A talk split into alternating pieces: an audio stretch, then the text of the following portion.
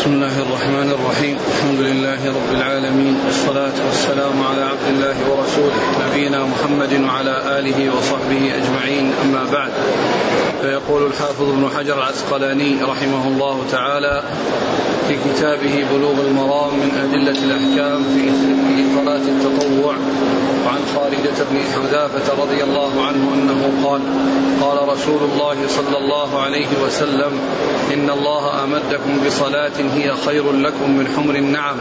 قلنا وما هي يا رسول الله؟ قال الوتر ما بين صلاة العشاء إلى طلوع الفجر. رواه الخمسة إلا النسائي وصححه الحاكم. وروى أحمد عن عبد بن شعيب عن أبيه عن جده نحوه. بسم الله الرحمن الرحيم. الحمد لله رب العالمين. وصلى الله وسلم وبارك على عبده ورسوله نبينا محمد وعلى آله وأصحابه أجمعين. أما بعد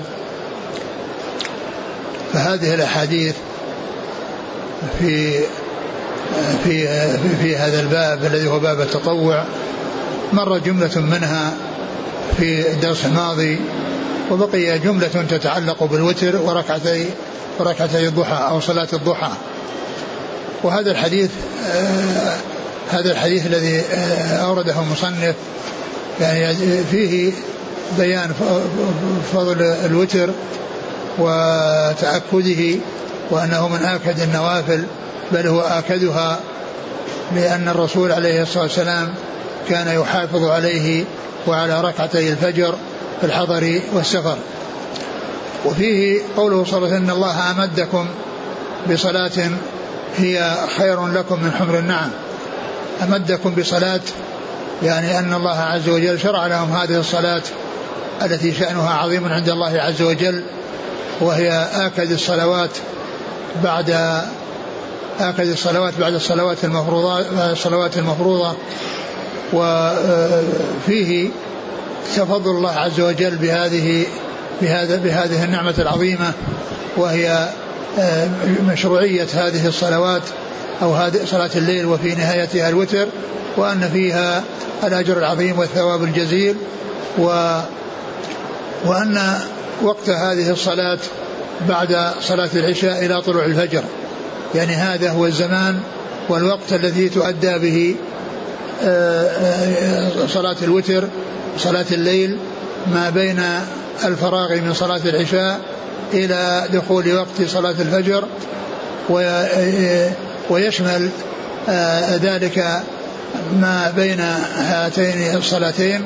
ولو قدمت الصلاة صلاة العشاء وصارت مجموعة مع المغرب فإن الإنسان إذا جمع بين المغرب والعشاء في أول وقت المغرب فإنه يبدأ عند ذلك وقت صلاة الليل والوتر فيكون مع التقديم الوقت متسعا أو زمان الاتيان بصلاة الليل والوتر متسعا لأن وقت العشاء بعد لما قدمت مع المغرب صار وقتا لصلاة الليل وللوتر لأن الوتر يؤتى به بعد صلاة العشاء.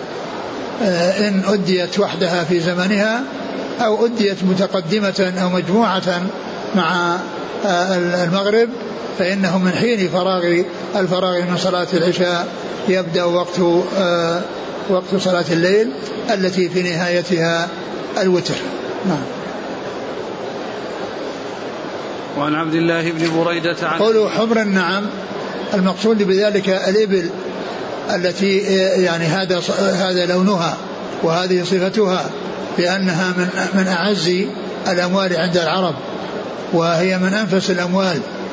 يعني أنفس الأموال هي الإبل وأنفس الإبل عندهم ما كان لونه أحمر.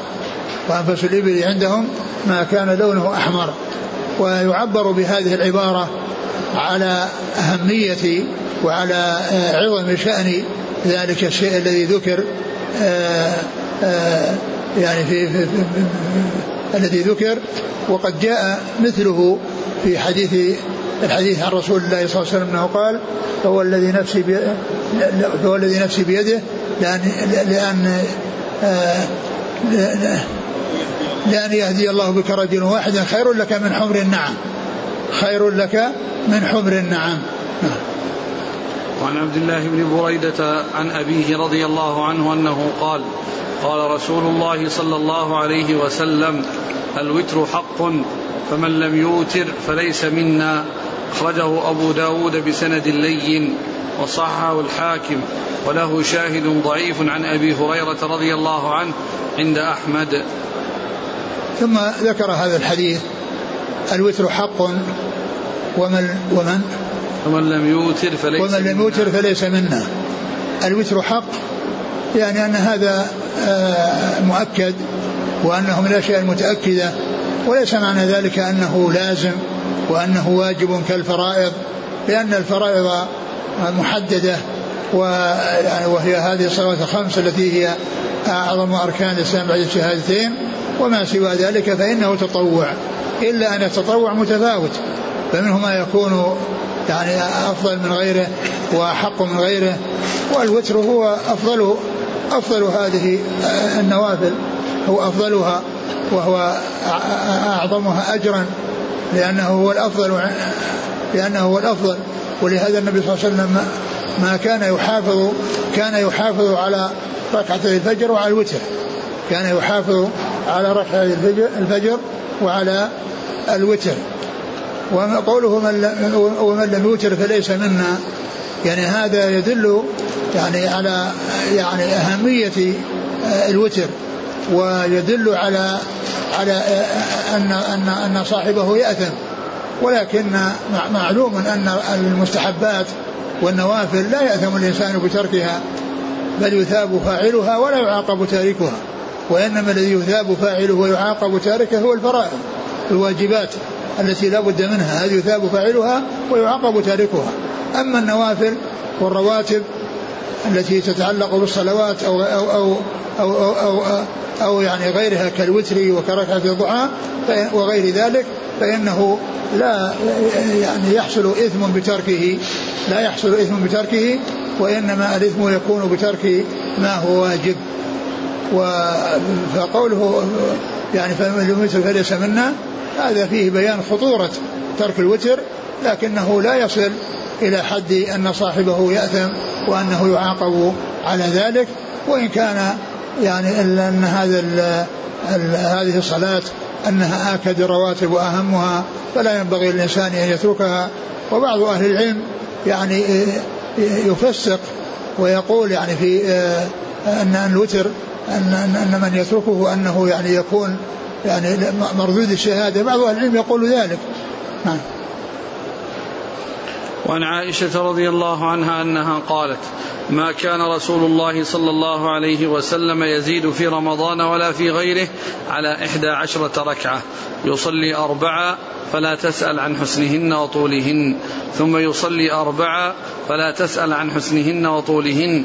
ثم يصلي ثلاثا قالت عائشة فقلت يا رسول الله أتنام قبل أن توتر؟ قال يا عائشة إن عيني تنامان ولا ينام قلبي. متفق عليه. وفي رواية لهما عن وفي رواية لهما عنها كان يصلي من الليل عشر ركعات ويوتر بسجدة ويركع ركعتي الفجر فتلك ثلاث عشرة. ثم ذكر هذا الحديث عن عائشة عن النبي عليه الصلاة والسلام قالت ما كان صلى الله عليه وسلم يزيد في رمضان ولا في غيره على إحدى عشرة ركعة. ما كان رسول الله صلى الله عليه وسلم يزيد في رمضان ولا غيره على إحدى عشرة ركعة. يعني أن هذا هو الغالب وإلا فإنه يصلي ثلاث عشرة ركعة كما جاء في حديث ابن عباس في بياته عند خالته ميمونة فإنه جاء في بعض الروايات في الصحيحين أن الرسول صلى الله عليه وسلم قام وتوضأ من شن ثم صلى ركعتين ثم ركعتين ثم ركعتين ست مرات ثم أتى بركعة واحدة ثم أتى بركعة واحدة وقوله ما كان يزيد يعني في الغالب. وإلا فإنه جاء عنه الزيادة إلى ثلاثة عشر كما جاء ذلك مفصلا في حديث ابن عباس الذي أشرت إليه وأنه يصلي آه ثلاثة عشرة يعني آه ركعتين ركعتين ركعتين ست مرات ويأتي بركعة واحدة توتر له ما آه توتر له ما مضى. فإذا قوله ما كان يزيد يعني في الغالب. وأعلى شيء ثبت عن رسول الله صلى الله عليه وسلم ثلاثة عشرة وأقل شيء ثبت عنه سبع سبع ركعات. هذا هو الذي هذا هو أقل شيء جاء عنه وهذا أعلى شيء جاء عنه صلى الله عليه وسلم. ما ما كان كان يزيد يزيد في رمضان ولا في غيره على إحدى عشرة ركعة. لا يصلي أربعا؟ نعم. لا تسأل عن حسنهن وطولهن. يعني معناها أن, أن, أن هذه الأربع التي يأتي بها في الأول يعني أنها آه، يأتي بها يعني مع مع الترسل والتمهل والتفكر والتأمل و ثم يصلي أربعا لا حسنهن حسنهن وطولهن ثم يصلي ثلاثا فتكون إحدى عشرة.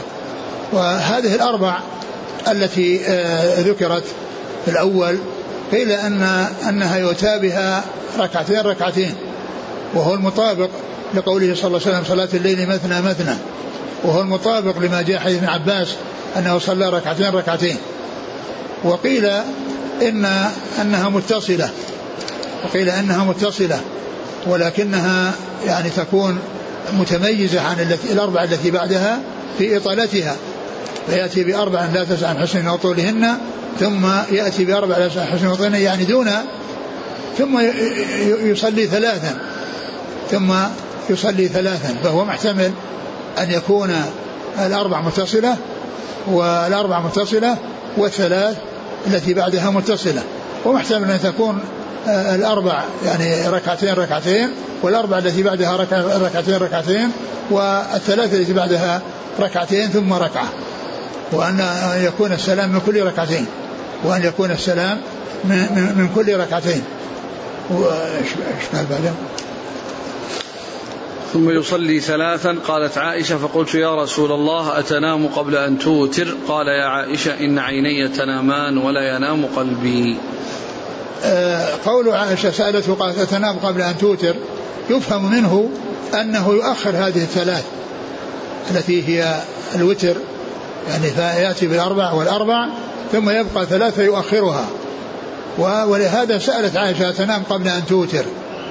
لأنه صلى أكثر الصلوات التي هي ثمان ثم الوتر الذي هو ثلاث ركعات أتى به يعني في آخر الأمر يعني بعد أن يكون حصل منه شيء من النوم فقالت تنام قبل أن توتر يعني فينتقض الوضوء فيحتاج إلى وضوء. فقال عليه الصلاة والسلام إن عيني أن عيني عيني تنامان ولا ينام قلبي. تنامان ولا ينام قلبي. وهذا من خصائص الأنبياء عليهم الصلاة والسلام. أنهم ينامون ولا تنام قلوبهم و و يعني فليسوا كغيرهم من من من من, من, من أممهم فإن فإن فإنهم يختلفون عنهم بأنهم الأنبياء لا تنام تنام أعينهم ولا تنام قلوبهم وأما غيرهم تنام أعينهم وتنام قلوبهم. نعم. وفي رواية لهما عنها كان يصلي من الليل عشر ركعات ويوتر بسجدة ويركع ركعتي الفجر فتلك ثلاث عشرة ثم ذكر هذا الحديث عنها أنه كان يصلي عشر ركعات ويوتر بسجدة يعني بركعة ثم يصلي ركعتين ركعتي الفجر بعد طلوع الفجر فتلك ثلاث عشرة لكن معلوم أن ركعة الفجر ليست من قيام الليل وليست من الليل وإنما هي من النهار لأن الفجر أو النهار يبدأ بطلوع الفجر ولهذا الصيام يعني يبدأ من طلوع الفجر فالركعتان ليستا من قيام الليل وإنما قيام الليل هو هذه الإحدى عشرة ركعة. هذه الإحدى عشرة ركعة ولكنها الثلاثة عشرة تكون من قيام الليل. في بعض الأحاديث كما جاء في حديث عباس الذي ذكرته الذي كون صلى ركعتين ست مرات ثم أتى بركعة فصار ثلاثة ثلاثة عشر. وهذه الست أو العشر يعني يبدو والله أعلم أنها ثنتين ثنتين. أنها ثنتين ثنتين. وأنها ليست مسرودة وأنها عشر متصلة. وإنما من كل ركعتين يسلم كما جاء ذلك مفصلا في حديث ابن عباس وغيره. وعنها رضي الله عنها أنها قالت كان رسول الله صلى الله عليه وسلم يصلي من الليل ثلاث عشرة ركعة يوتر من ذلك بخمس لا يجلس في شيء إلا في آخرها. ثم ذكر هذا الحديث عن عائشة أن النبي صلى الله عليه وسلم كان يصلي من الليل ثلاث عشر ركعة. وهذا أعلى شيء كما ذكرت يعني ثبت عن رسول الله صلى الله عليه وسلم في صلاته بالليل. فيصلي يعني آه، آه، يصلي ثمان ركعات والغالب أنها تكون يعني ثنتين ثنتين ثم قال يوتر بخمس لا يجلس إلا في آخرها. يعني الخمس كلها مسرودة متصلة ليس هناك جلوس بينها والسلام بعدها وليس هناك سلام يعني بعد بعد الثنتين آه، اللي هي التاسعة والعاشرة. وكذلك وإنما ولا بين الحادي عشر والثاني عشر وإنما يكون بعد الثالثة عشرة فتكون الخمس متصلة. وعنها رضي الله عنها أنها قالت من كل الليل قد أوتر رسول الله صلى الله عليه وسلم فانتهى وتره إلى السحر.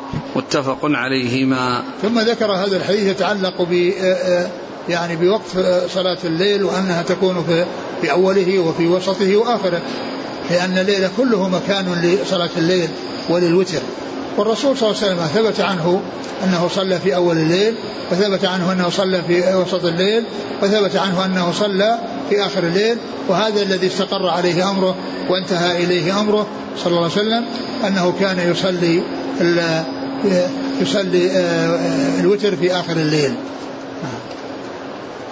وعن عبد الله بن عمرو بن العاص رضي الله عنهما أنه قال قال لي رسول الله صلى الله عليه وسلم يا عبد الله لا تكن مثل فلان كان يقوم من الليل فترك قيام الليل متفق عليه ثم ذكر هذا الحديث عن عبد الله بن عمرو العاص رضي الله عنهما أنه قال النبي صلى الله عليه وسلم قال له يا. يا, يا عبد الله يعني لا تكن مثل فلان كان يقوم الليل فترك قيام الليل هذا يدلنا على أن الإنسان إذا يعني أتى بعبادة وصار له صلاة من الليل أن عليه أن يستمر عليها ويداوم عليها ولو كانت قليلة.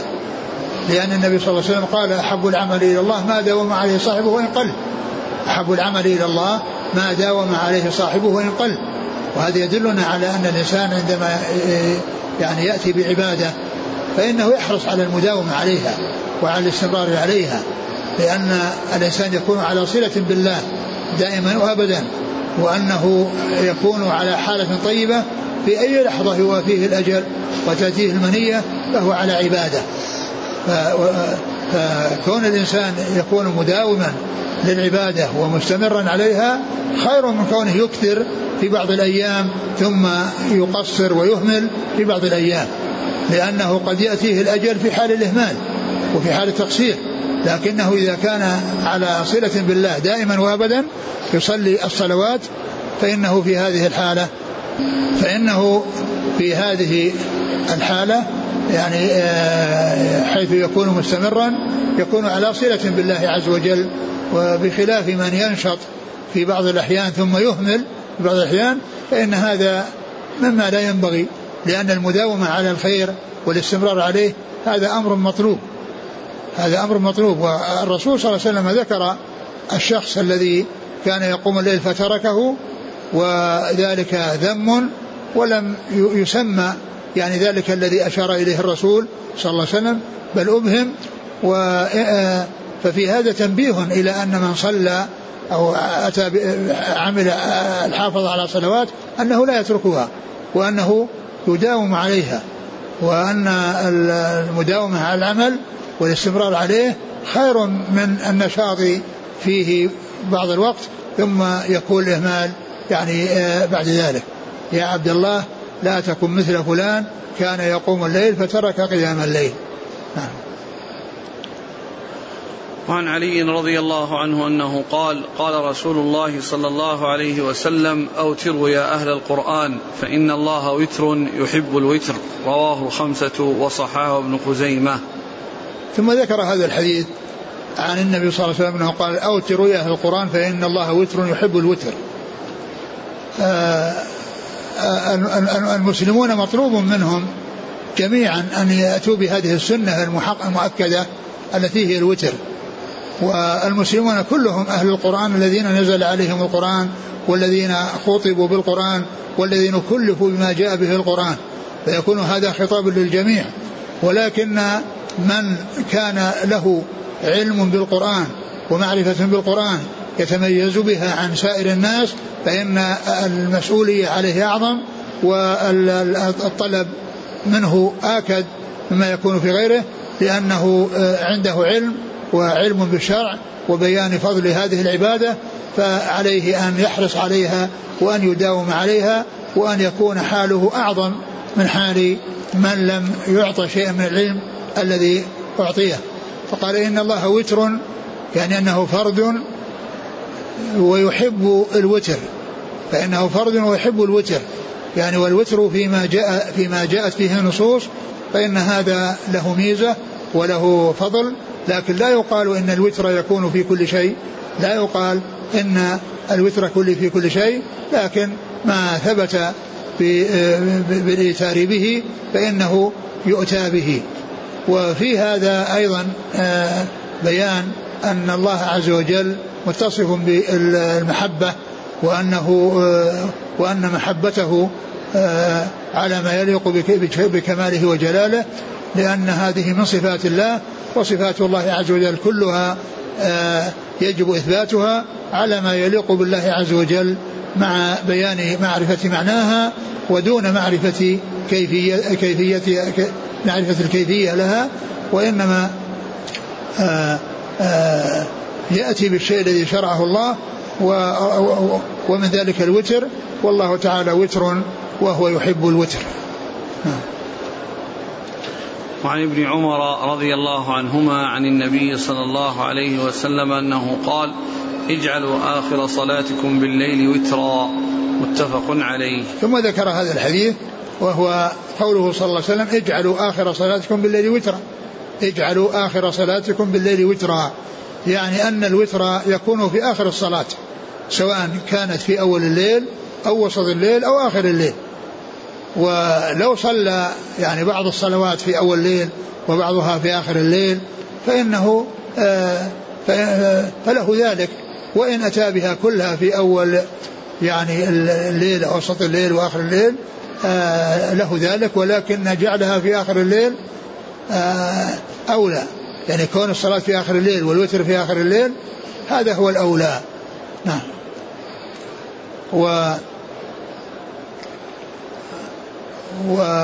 وقد جاء عن النبي عليه الصلاة والسلام يعني أحاديث أخرى في فضل صلاة الوتر لم يذكرها المصنف ومنها حديث أبي هريرة المتفق على صحته حيث قال أبو هريرة أوصاني خليلي صلى الله عليه وسلم بثلاث ركعتي ضحى وصيام ثلاثة أيام من كل شهر وأن أوتر قبل أن أنام.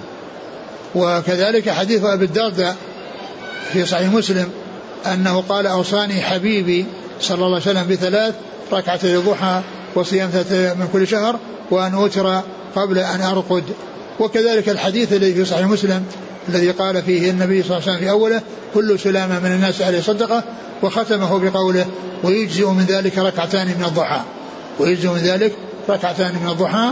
فهذه أحاديث تدل على فضل آه، صلاة آه، في فضل آه، فضل هذه الأمور الثلاثة. التي هي ركعة الضحى وصيام ذلك يوم وأن يوتر قبل أن ينام. وهذا الإيتار قبل أن ينام في حق من لا من من لا يطمئن إلى أنه يقوم آخر الليل. أما من اطمأن إلى أنه يقوم آخر الليل وتمكن فإن صلاته في آخر الليل أولى.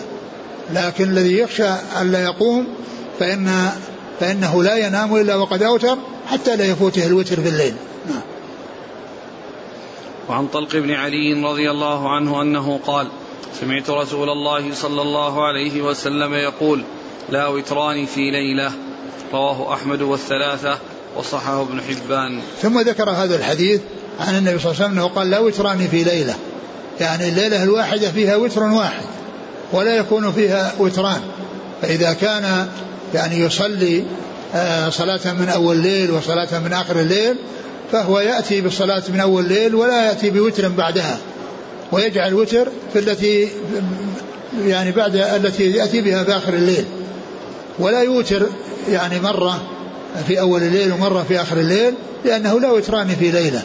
وإذا صلى وراء إمام يعني يصلي بالتراويح في رمضان وكان يعني أوتر في أول الليل وهو يريد أن يصلي في آخر الليل ويوتر فإنه إذا إذا سلم الإمام من الركعة الوتر يقوم ويأتي بركعة فيكون آه، صلى شفعا وهذا آه، من أجل آه، موافقة الإمام وتحصيل الأجر الذي يكون مع موافقته حيث قال عليه الصلاة والسلام من قام مع الإمام حتى ينصرف كتب الله له قيام ليلة.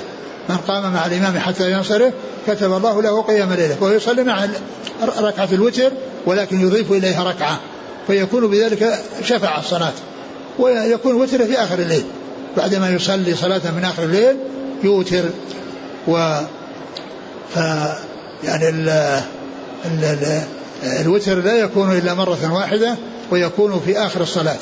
ولو أن إنسانا أوتر في أول الليل ولكنه قام في آخره وأراد أن يصلي فيصلي ما شاء ولكن لا يوتر مرة أخرى. ولكن لا يوتر مرة أخرى لأنه جاء عن النبي عليه الصلاة والسلام أنه كان يعني أوتر ثم بعد ذلك صلى ركعتين صلى ركعتين بعد وتره. فدل هذا على أن من صلى بعد الوتر فإنه يأتي بصلاته شفعا ولا يأتي بوتر بعدها لأنه لا وتران في ليلة. وعن أبي بن كعب رضي الله عنه أنه قال كان رسول وهناك طريقة يقال لها نقض الوتر وهي أن الإنسان يعني إذا أوتر وأراد أنه يأتي ب بعدما يقوم للصلوات الأخيرة يأتي بركعة يضم يضمها إلى الركعة السابقة ثم بعدما يفرغ يوتر فهذا لم يثبت وغير صحيح. وهذه في الحقيقة ثلاثة أوتار تصير ثلاثة أوتار. لأنها ثلاثة أوتار لأنه أوتر بعد ثم أتى بركعة واحدة وهي وتر وفرد ثم بعد أن صلى يأتي بالركعة بركعة في آخر فيكون هذا يعني الذي يسمونه نقض الوتر غير مستقيم لأنه يعني آه لا يقال إن ركعة يؤتى بها في آخر الليل يضمها إلى ركعة جاءت في أول الليل أن هذا صار شفعا وإنما الإنسان عندما يوتر أول الليل آه، عندما يعني يقوم يصلي ما شاء ولكن بدون وتر. أو صلى مع جماعة وأتى بركعة بعد الإمام بعدما فرغ الإمام من من الصلاة التي أخذها الوتر فيكون هو ما أوتر. نعم. وعن أبي بن كعب رضي الله عنه أنه قال كان رسول الله صلى الله عليه وسلم يوتر بسبح اسم ربك الأعلى وقل يا أيها الكافرون وقل هو الله أحد. رواه أحمد وأبو داود والنسائي وزاد ولا يسلم إلا في آخرهن. ولأبي داود والترمذي نحوه من عن عائشة وفيه كل سورة في ركعة وفي الأخيرة قل هو الله أحد والمعوذتين. ثم ذكر ما يقرأ بالوتر والوتر يعني أقله ثلاث يعني أقل الكمال فيه ثلاث. ويعني فالإنسان عندما يعني يعني يجوز أن يوتر بركعة وأن يعني تحصل منه الركعة فإن ذلك جائز والإيتار بثلاث وراءه. ولكن هذا هو أدنى الكمال كما يقوله بعض أهل العلم. وهذه الثلاث الركعات يعني يمكن أن تكون آه، ركعتين على حدة وركعة واحدة على حدة وهذا هو الأولى. ويمكن أن تكون الثلاث مسرودة يعني لا, لا, لا يسلم إلا في آخرها كما جاء في هذا الحديث أنه كان يقرأ بسبح وبالكافرون بالثانية وبقل هو الله أحد في الثالثة سواء كانت الركعات الثلاث مسرودة أو بسلام واحد أو أنها مفصلة بسلامين ركعتين ثم السلام ثم الركعة ثم السلام. فكان يوتر عليه الصلاة والسلام يعني ويصلي ويقرأ في هذه الركعات الثلاث الأخيرة التي تكون بعد صلاة الليل. يعني آه، آآ آه، يقرأ فيهما هذه السور الثلاث. وجاء في بعض الروايات أنه يقرأ في الركعة الأخيرة آه، ثلاث السور فيضيف إلى المع... قل هو الله أحد المعوذتين. نعم وعن أبي سعيد الخدري رضي الله عنه أن النبي صلى الله عليه وسلم قال أوتروا قبل أن تصبحوا. رواه مسلم. ولابن حبان من أدرك الصبح ولم يوتر فلا وتر له. ثم ذكر يعني هذا هذا الحديث أن الرسول قال أوتروا قبل أن تصبحوا. يعني لأن الوتر نهايته الصبح طلوع الصبح طلوع الفجر بدء الصبح. يعني يوتر الإنسان في الليل قبل أن يدخل وقت الفجر. ثم ذكر رواية ثانية ومن ومن؟ من أدرك الصبح ولم يوتر فلا وتر له. من أدرك الصبح الصبح ولم يوتر فلا وتر له. يعني يعني من من جاء من جاء الفجر وطلع الفجر ولم يوتر فإنه يعني ذهب الوقت الذي فيه الوتر يعني الوقت الاختياري وهو طلوع الفجر.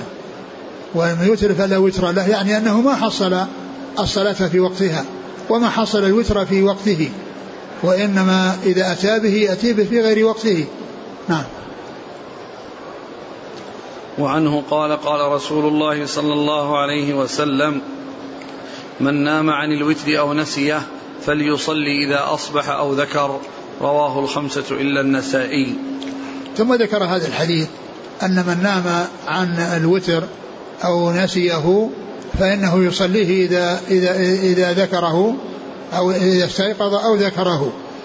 وهذا استدل به على أن على أن الإنسان له أن يوتر بعد طلوع الفجر يعني آه، الذي هو الركعة أو الثلاث الركعات يعني له أن يفعل ذلك. و يعني فيكون آه، بذلك حاصل من وتر لكن جاء عن النبي صلى الله عليه وسلم ما يدل على أن الصلاة إذا صارت في غير وقتها أي الوتر فإنه يكون مشفوعا وليس وترا.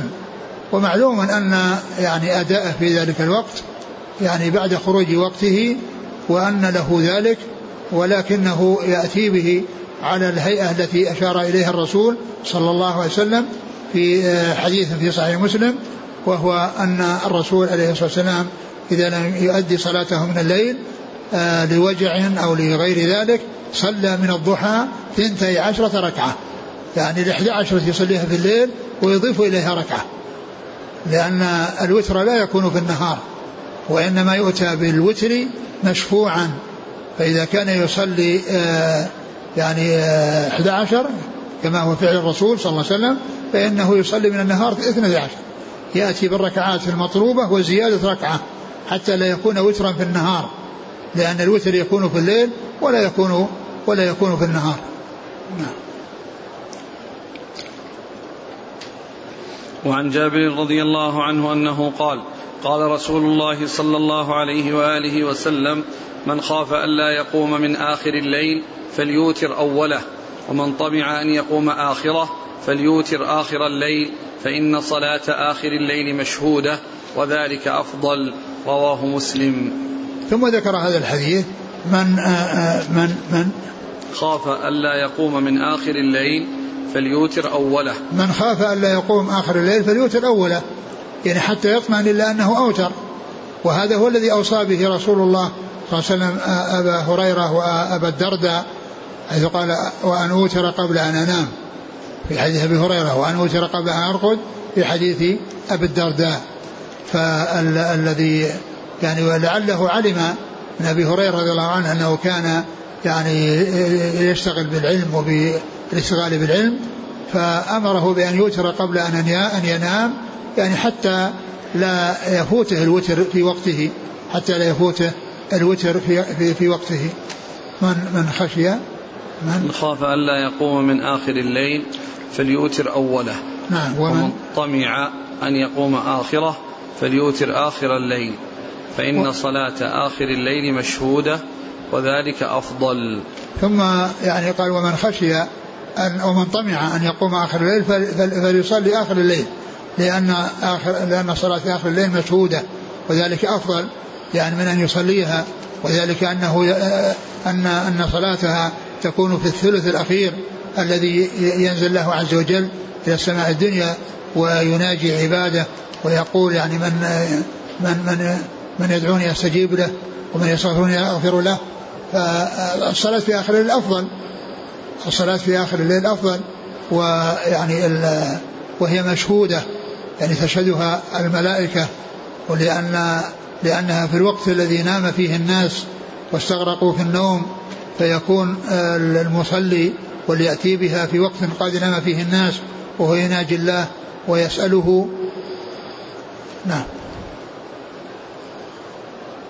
وعن ابن عمر رضي الله عنهما عن النبي صلى الله عليه وسلم أنه قال إذا طلع الفجر فقد ذهب كل صلاة الليل والوتر فأوتروا قبل طلوع الفجر.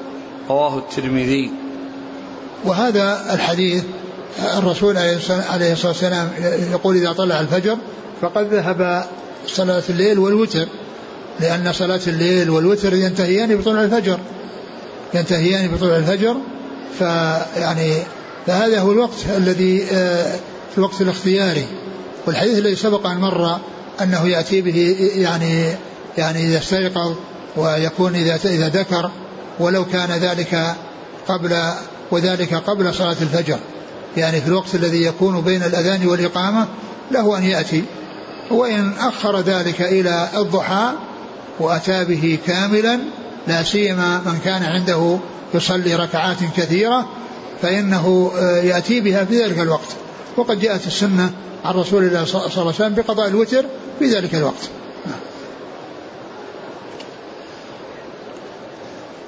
وعن عائشة رضي الله عنها أنها قالت كان رسول الله صلى الله عليه وآله وسلم يصلي الضحى أربعا ويزيد ما شاء الله.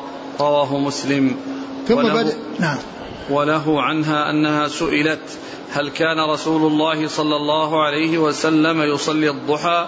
قالت لا إلا أن يجيء من مغيبه.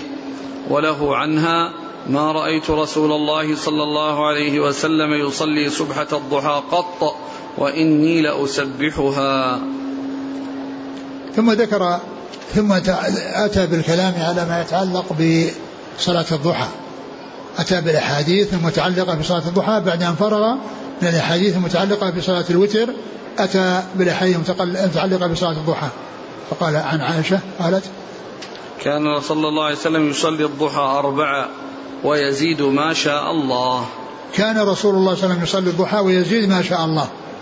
يعني هذا فيه الدليل على أن صلاة الضحى تكون أربعا وأنه يزاد عليها وجاء ما وجاء ما يدل على انها ركعتين كما في حديث أبي الدرداء وحديث ابي وحديث وحديث أبي هريرة وحديث أبي الدرداء.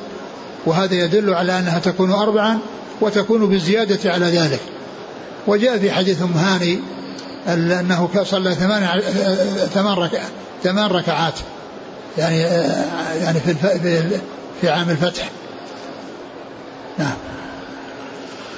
وله عنها سئلت هل كان صلى الله عليه وسلم يصلي الضحى؟ قالت لا إلا أن يجيء من مغيبه. وسئلت أنه هل كان يصلي الضحى؟ فقالت لا إلا أن يجيء من مغيبه. يعني هناك ذكر أنه أنه كان صلى أربعا ويزيد يصلي أربعا ويزيد.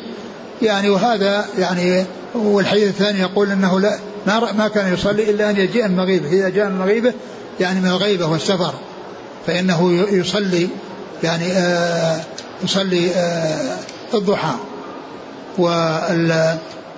ولا تنافي بين هذا وهذا لأنها لأنه في بعض الأحيان رأته كذا وفي بعض الأحيان آه كان يحصل ذلك منه إذا جاء من سفر.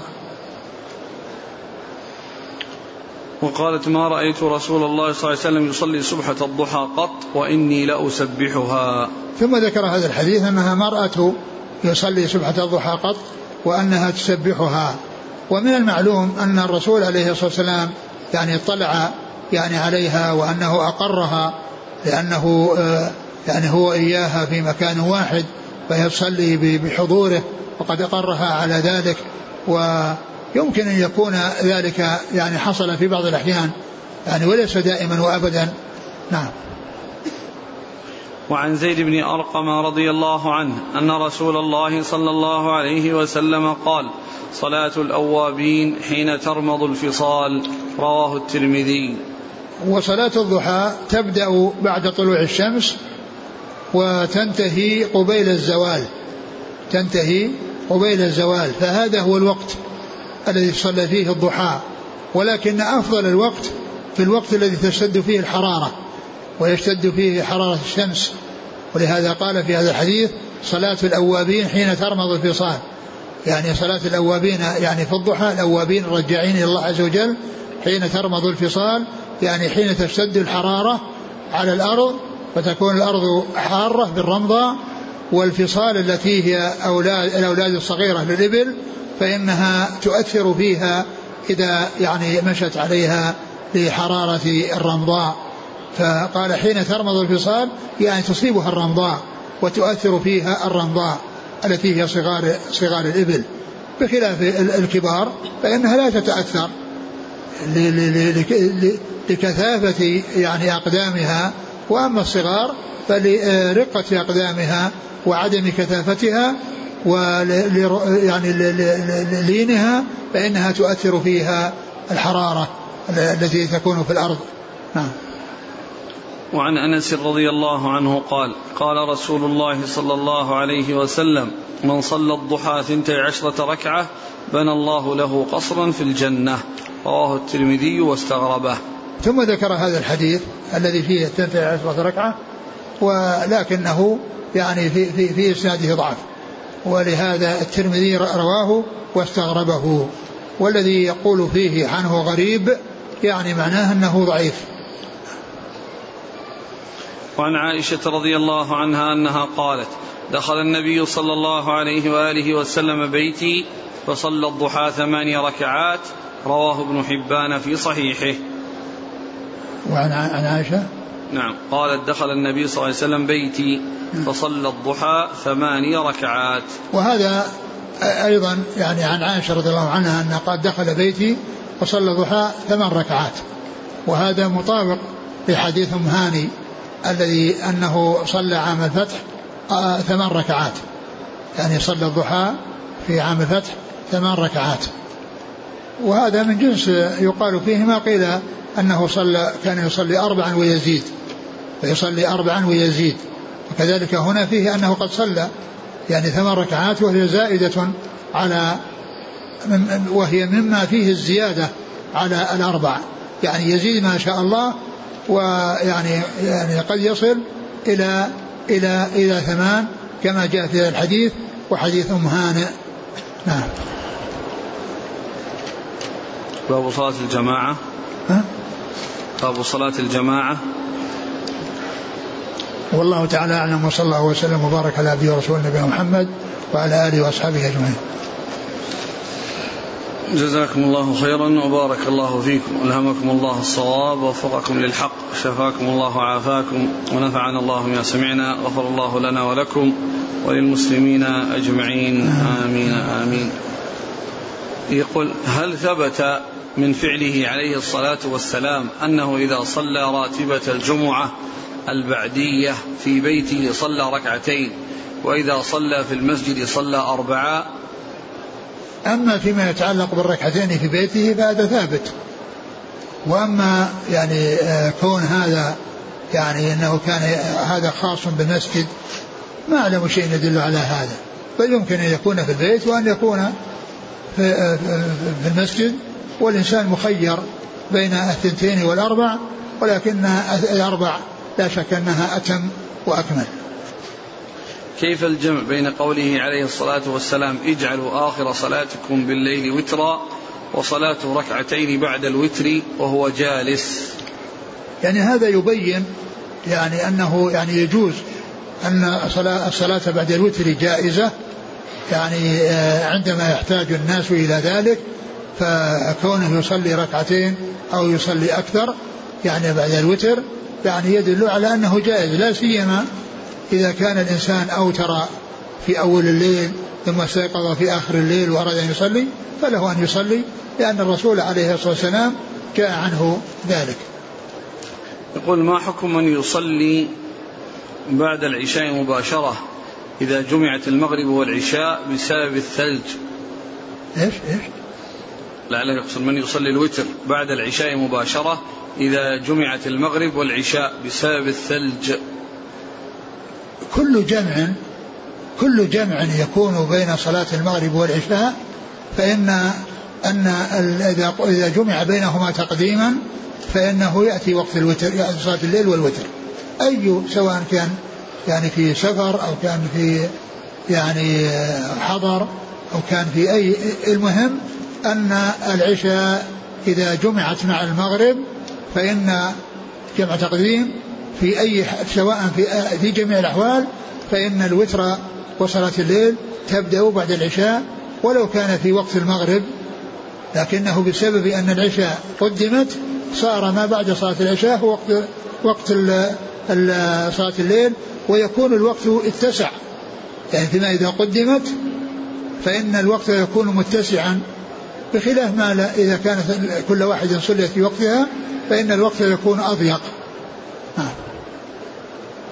إذا فات وقت الراتبة مثلا كراتبة المغرب وأذن العشاء فهل تقضى راتبة المغرب؟ المغرب ليس له راتبة. البعدية. آه، البعدية. البعدية يعني ال ال آه، الراتبة البعدية نعم هي من الرواتب. لكن آه، هل تقضى يعني في أوقات أخرى؟ لا أدري. أو يقال أنها سنة فات محلها. هل قيام الليل كان واجبا على رسول الله صلى الله عليه وسلم؟ نعم. يعني قيل إنه كان واجبا عليه صلى الله عليه وسلم. هل يستحب الوتر في أمور الدنيا التي لا يترتب عليها ثواب ولا عقاب؟ اخذا من الحديث إن الله يحب الوتر. هل إيش؟ هل الوتر يستحب الوتر في أمور الدنيا التي لا يترتب عليها ثواب ولا عقاب؟ أنا قلت ان ان إن الوتر أنه يكون يعني في الأمور التي آه، آه، ورد يعني ما يدل عليها التي وردت يعني في آه، فإنه يؤتى بها. أما كونه يؤتى بوتر في كل شيء يؤتى بوتر في كل شيء بمعنى أن الإنسان يعني يريد أن يعطي مبلغ ولكنه يجعله وتر. اراد ان يتصدق فيجعله وتر. ما نعلم شيء ما نعلم شيء يدل على هذا وإنما الذي ورد يؤتى به وما لم يرد لا يشتغل به.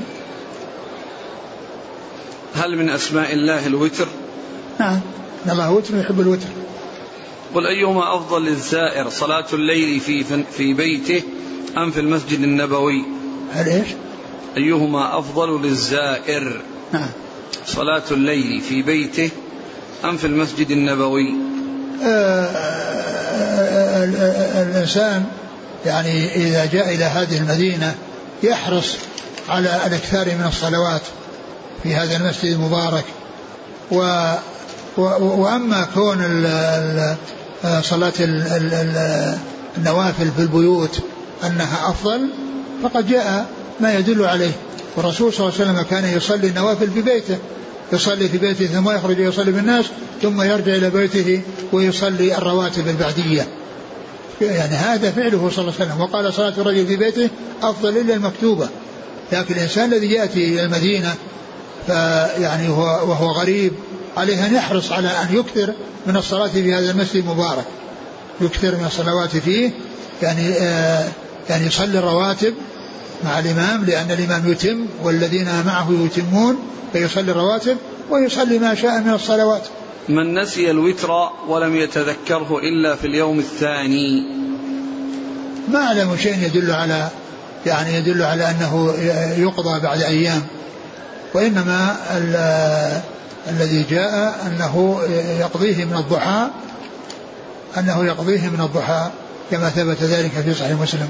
صلاة الليل الأفضل فيها الإكثار من الركعات أم الإطالة في القراءة؟ على حسب على حسب أحوال الإنسان.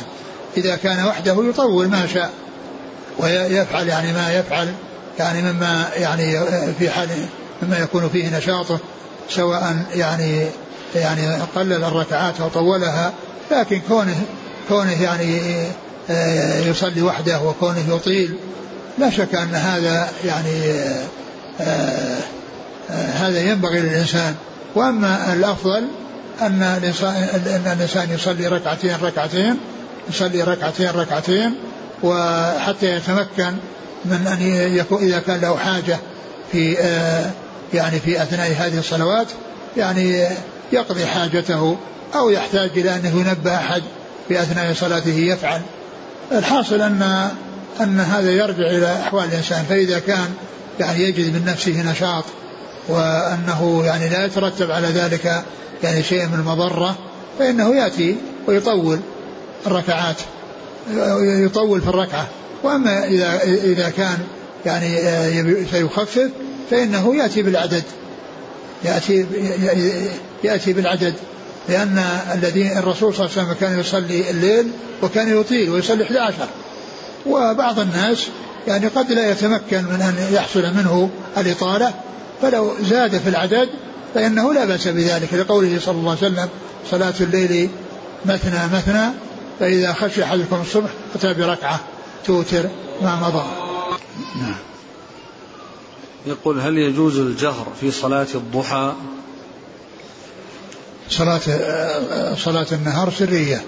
الفرائض سرية والنوافل سرية إلا ما جاء يعني فيما يتعلق بالجمعة وما يتعلق بالعيدين وما يتعلق بالكسوف والاستسقاء. وهل يجوز الزيادة في صلاة الضحى عن ثمان ركعات؟ ما نعلم يعني تحديدا في هذا. ما جاء أنه لا لا يتجاوز. فيجوز. المكوث في المسجد حتى طلوع الشمس ثم صلاة ركعتين. هل يمكن أن تعتبر هاتان الركعتان بأنها من صلاة الضحى؟ الإنسان عليه أن يحرص الذي يصلي الضحى عليه يحرص أن يصليها مستقلة. وأما وإما إذا كان جلس في مصلاه وصلى حتى طلع الشمس وصلى ركعتين يعني فإن هذه صلاة أخرى. ينبغي الإنسان أن يحرص على أن يأتي بهذه وبهذه يأتي بهذه وبهذه. وإن جمع بينهما لا بأس لكن الأولى ألا يجمع بينهما بأن تكون هذه تابعة للصلاة التي ورد أن الإنسان يجلس ويصلي وإذا طلع الشمس صلى ركعتين وركعة الضحى يؤتى بها في وقت شدة الحرارة التي جاء أنها أوق... أنها أفضل أوقات صلاة الضحى. يقول هل يؤخذ من ترتيب الحافظ رحمه الله في البلوغ حيث بدأ بفضل ركعتي الفجر ثم فضل الوتر ثم صلاة الضحى أن ذلك هو ترتيبها في الفضيلة عنده لما تقرر من البدء بالأهم في المهم؟ لا أدري عن الحافظ حجر وإيش المقدم عنده لكن المعروف أن أن الوتر هو هو أفضل شيء بعد يعني بعد بعد المكتوبات. وأما الآكدية فإن ركعتي الفجر والوتر هي آكد آه، آه، الصلوات الغير المفروضة. يقول ذكرتم حفظكم الله أنه يمكن صلاة الوتر بعد أذان الفجر وقبل الإقامة وأنه وقت ضروري. فكيف تصلى وترا أم شفعا؟ الذي يبدو أنها صلى شفعا لأن هذه صلاة في النهار وليست في الليل وهذا اضطرار. يعني فأتى بها إن أتى بها يعني مختصرة يعني بعد الأذان بعد طلوع الفجر يعني جاز وإن أتى بها في الضحى وطولها لا سيما الإنسان الذي كان يصلي عدد وفاته فإن المناسب أن يأتي به في الضحى لأن بين بين الأذان والإقامة وقت قصير وقت قصير وإنما يصلي الوتر إما ركعة أو ثلاث ركعات. هل يجوز؟ يعني وليصليها أربعة يعني إذا كان يصلي واحدة يصلي اثنتين وإذا صلى ثلاث يصلي أربعة. هل يجوز الجهر في صلاة راتبة المغرب والعشاء باعتبار أنهما واقعتان في الليل؟ إذا كان يتأذى إذا كان وحده ويعني يصلي وحده فله أن يجهر. وأما إذا كان بحضرة الناس فإنه لا يشوش عليهم. هل تغطية الرأس بالنسبة للرجل يعتبر من السنة؟ لا شك أن كون الإنسان على أكمل هيئة يعني أكمل هيئة أنه يصلي كما أنه يكون عند الناس على أكمل هيئة. فإنه يكون في صلاته من باب أولى على أكمل هيئة فإذا كان أنه لا يستطيع أو لا يعني يرتاح لأن يلاقي الناس وهو مكشوف الرأس فمن باب أولى أن يصلي أن يصلي وهو مغطي الرأس. هل يعد من الخلوة أن تكون زوجتي وإحدى صديقاتها في غرفة وأنا في غرفة أخرى داخل بيت واحد؟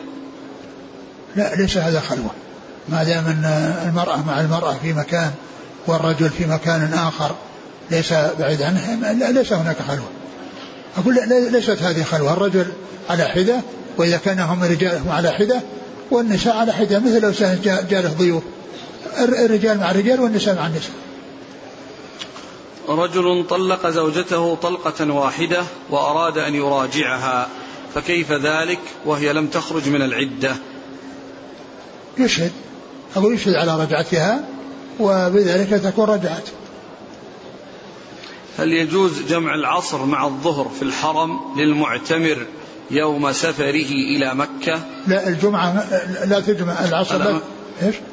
هل يجوز جمع العصر مع الظهر في الحرم للمعتمر يوم سفره إلى مكة؟ يعني مع الجمعة؟ لا ما قال جمعة. إذا كان مع هو بيسافر من هنا. إذا كان مع الجمعة هو بيسافر من هنا. إيش؟ يريد يجمع الظهر مع العصر هنا في الحرم ويمشي. هل يجوز؟ إذا صلى إذا يجمع إيش؟ العصر مع الظهر في الحرم هنا. ما في بأس. إذا كان ظهر وليس الجمعة إذا كان إنسان يعني هو مسافر وهو من أهل السفر يعني لأن مقيم لأن في حال إقامته في المدينة مسافر. يعني معناها أقل من أربعة أيام. فإذا صلى الظهر فله أن يجمع معها العصر.